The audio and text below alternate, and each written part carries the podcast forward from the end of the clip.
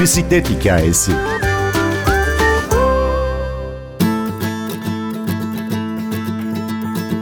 Onlar ayran sattığımı sanıyordu. Bense hayalime inanan insanlarla yürümeye devam ediyordum.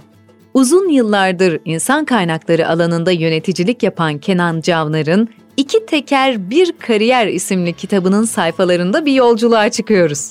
Her adımı bisiklet metaforlarıyla süslü bir yolculuk. Bölüm şarkımız Bon Jovi, Wanted, Dead or Alive. Ben Günür Öztürk Yener, bir bisiklet hikayesi başlıyor. Orta bire kadar hep arkadaşlarımla bir tur versene şeklinde bir bisikletle tanışıklığım vardı. O sene kendi bisikletimi almaya karar verdim. Bizim evin yanında bir fabrika vardı. Ben de bunun bir fırsat olacağını düşünerek ayran satmayı düşündüm. Her vardiya çıkışında onlarca çalışan dağılıyordu. Ben saat 4'teki çıkışa niyetlendim ve kendime orada bir yer buldum. Annemle bu hikayemi paylaştım ve ben orada o ayran satışını yaparken fabrikadaki çalışan abiler benim bisiklet almak için bu işi yaptığımı biliyorlardı. Dolayısıyla aslında sattığım şey bir ayran değildi. Bisiklet sayesinde hayallerime de ortak etmiştim onları.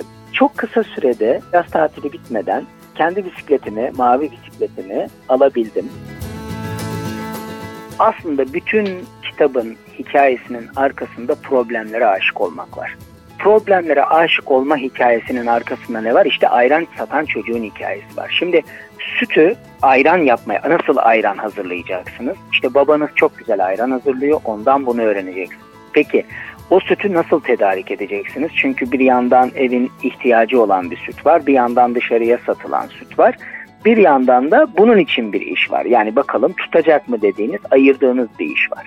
Şimdi doğal olarak bir işe başlıyorsunuz. Şimdi ilk problem ayranı soğuk bir şekilde yaklaşık bir kilometreye yakın bir mesafeye taşımak. Şimdi bunu nasıl yapıyorsunuz? İşte buzdolapları şimdiki gibi derin dondurucular değil. Soğuk buz kalıbını koyuyorsunuz, soğuyabildiği kadar kovanın içine koyuyorsunuz. Hep bir problem çıkıyor aslında Günler Hanım karşınıza. Ve şimdi satışı yapıyorsunuz. Pet şişelerde, plastik şişelerde ayran sattığınız için insanlar tadını çok seviyorlar ama gidene kadar o sıcaklığı, o kokusu şişeye sirayet ettiği için bir koku rahatsızlık hissediyorlar.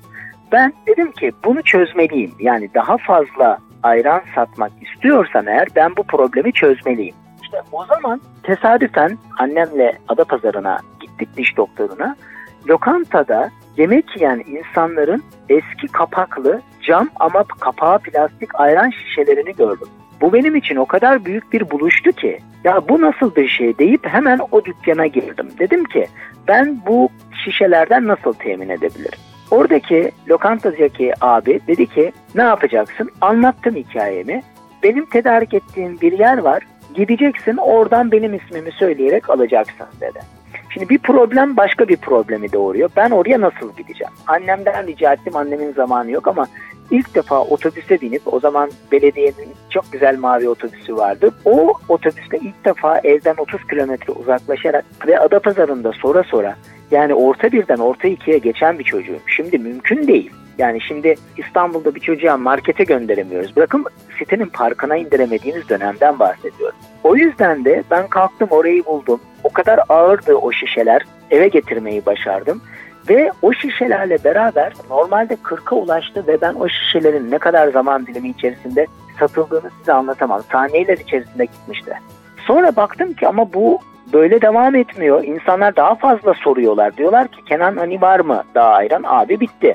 E dedim ki ben bunun daha fazlasını satabilirim. Problem, yeni problem. Bu kadar ayranı neyle taşıyacağım? El arabası yetmediği için babam bana dört tekerlekli ki elimden o tür işler gelirdi. Kollu bir araba yaptı. Bunun üzerine dedik ki tamam bir problemi daha çözdük. Şimdi yeni bir problem ne? E peki bu kadar sütü ayranı nereden bulacağız? O zaman işte babaannemin ineği ve buzdolabından yararlandım. Çünkü o kadar ayrana buz da lazım. Dolayısıyla biz böyle her problemi geliştirerek kendimizce çözümler bularak ayran satışını inanılmaz bir noktaya getirmiştik Günler Hanım. Çünkü tutkuyla bir şeye bağlandığınız zaman problemler gözünüzde büyümüyor, problemler çözülmek üzere size fırsatlar sunuyor. İki teker bir kariyerinde kariyerinizdeki problemleri aşarken işinize tutkuyla bağlanın mesajının vermesinin arkasındaki yatan neden budur aslında. O hikayenin devamında da bazı rakipler ortaya çıkıyor. Mahalledeki arkadaşlarınız bu işte bir kazanç olduğunu görüp size rakip oluyorlar. Siz de bunun üzerine farklı yerlerde durduğunuz yine fabrikanın kapısında satış yapan lahmacuncuya gel yan evet. yana duralım diyerek bir çözüm buluyorsunuz. Dedim ki hani arkadaşlarım tamam bunu satacaklar. Başından beri orada Erol abi vardı. Dedim ki Erol abi gel beraber yan yana duralım. Hani senden lahmacun alan benden ayran alsın. Benden ayran alan senden lahmacun alsın diye. Zaten hemen yan yana geldik ve onlara anında fark yarattık. Ama bir şey daha vardı orada. Bir şey daha önemliydi. Onlar ayran sattığını sanıyordu Gündür Hanım. Ben ise hayallerime ortak olan insanlarla yürüyordum aslında. Çünkü burası çok önemli. Yani hani bugün satış, müşteri kavramı vesaire diye onlarca eğitimler veriliyor. Ama orada önemli olan bir şey var. Yani sizin hedef kitlenize ulaşmak sadece bir ürünle olmuyor. Aynı zamanda insanlara hikayenizi de paylaşıyor olmanız ve o hikayenin de insanların beyinlerinde ve kalplerinde karşılık buluyor olması gerekiyor. Yıllar sonra tekrar bir bisikletle buluşma anınız var ama o sağlık için. Evet, iş hayatında her zaman mutlu olmuyoruz. Her zaman sakin bir hayatımız olmuyor. Çoğu zaman belli bir dönem yoğun çalıştığımız, hayatımızın belli dönemlerinde stresli çalıştığımız zamanlar oluyor. Ve şirketimizin o anki ihtiyaçlarına göre de değişebiliyor. Biraz çok çalışmak, biraz fazla yemek, biraz stres aslında tam da insanın belli hastalıklara yakalanma olasılığında olan yaşlarda beni de yakalamış oldu ve bir akşam bundan dolayı hastaneye gitmek zorunda kaldım. Çünkü kafamı hiç kaldıramadım. Doktor şunu söyledi. Dedi ki hayatım boyunca bundan sonra tansiyon ilacı kullanmakla kullanmamak arasında bir yerdesin. Eğer rejim yapmazsan, sağlığına dikkat etmezsen bir sonraki geldiğinde seni ilaca bağlarım dedi. Himalaya filmi var. Çok severim o filmi. Orada bir babayla bir çocuk karlı bir fırtınalı havaya yakalanırlar ve bir dağ geçidine gelirler. O dağ geçidinden geçmekle orada kalıp donmak arasında bir karar vermek zorunda kalırlar. Aklıma o hikayeye geldi. Çünkü babanın da çocuğa şöyle bir ifadesi vardı. Karşına iki seçenek çıktığında zor olanı seç. Çünkü zor olan seni geliştirecektir. Peki bu benim hayatımda nasıl cereyan etti? Ya ilaç kullanacaktım, kolayı deneyecektim, sabah kalkacaktım, suyla ilacı içip bütün gün tansiyonumu düzenleyecekti. Ya da hayatım boyunca hiç buna gerek kalmayacak bir spora bunu başaracaktım. Ben zor olanı tercih ettim. Bisikleti uzun zamandır hiç bilmiyordum ama hep içimde bir tutku olarak bende vardı. Dolayısıyla bisiklete de sağlık sorunuyla da olsa böylece başlamış ve yeniden bu dünyaya dönmüş oldum.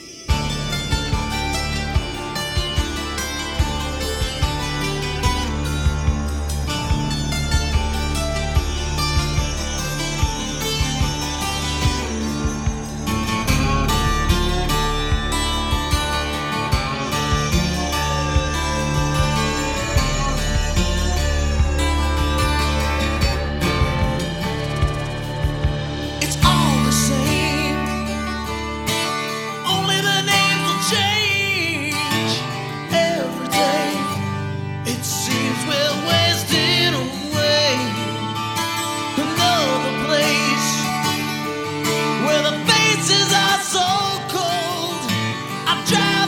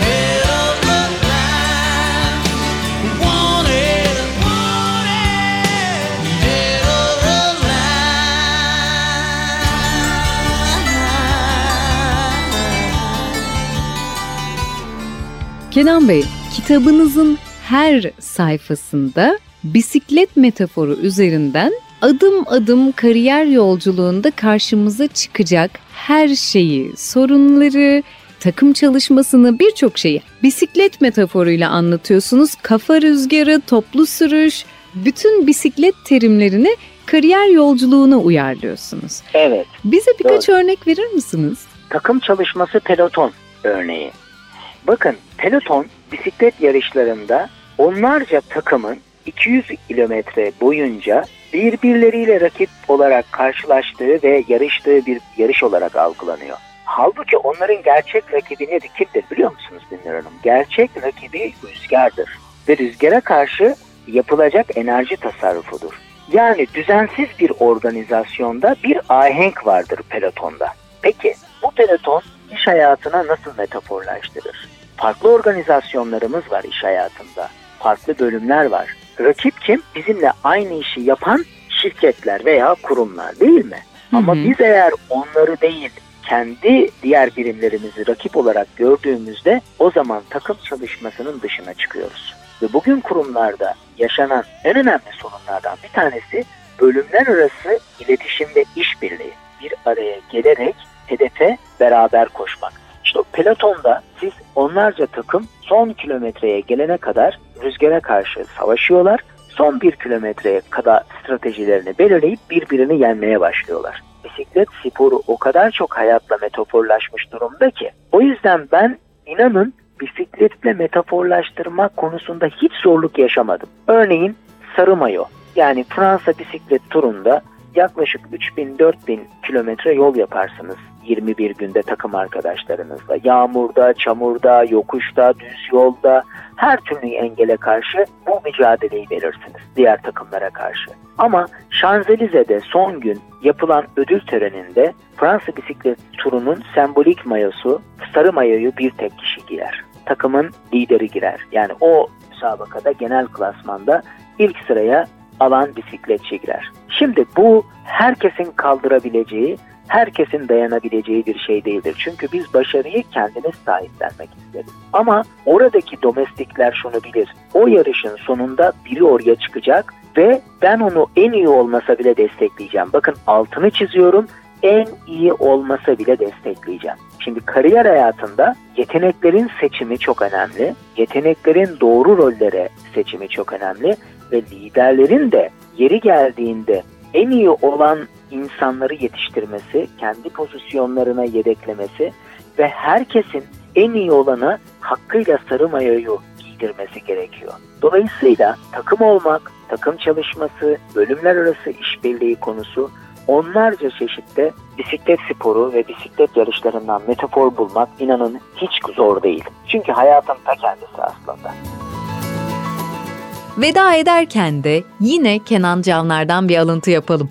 Bisikletin insanın beynini zinde tutan, ruhunu iyileştiren ve tamir eden bir tılsımı var. Bu tılsımı hayatınıza katmakta geç kalmamanız dileğiyle. Ben Günnur Öztürk Yener, prodüksiyonda Ersen Şişman, bir bisiklet hikayesinde yeniden buluşalım.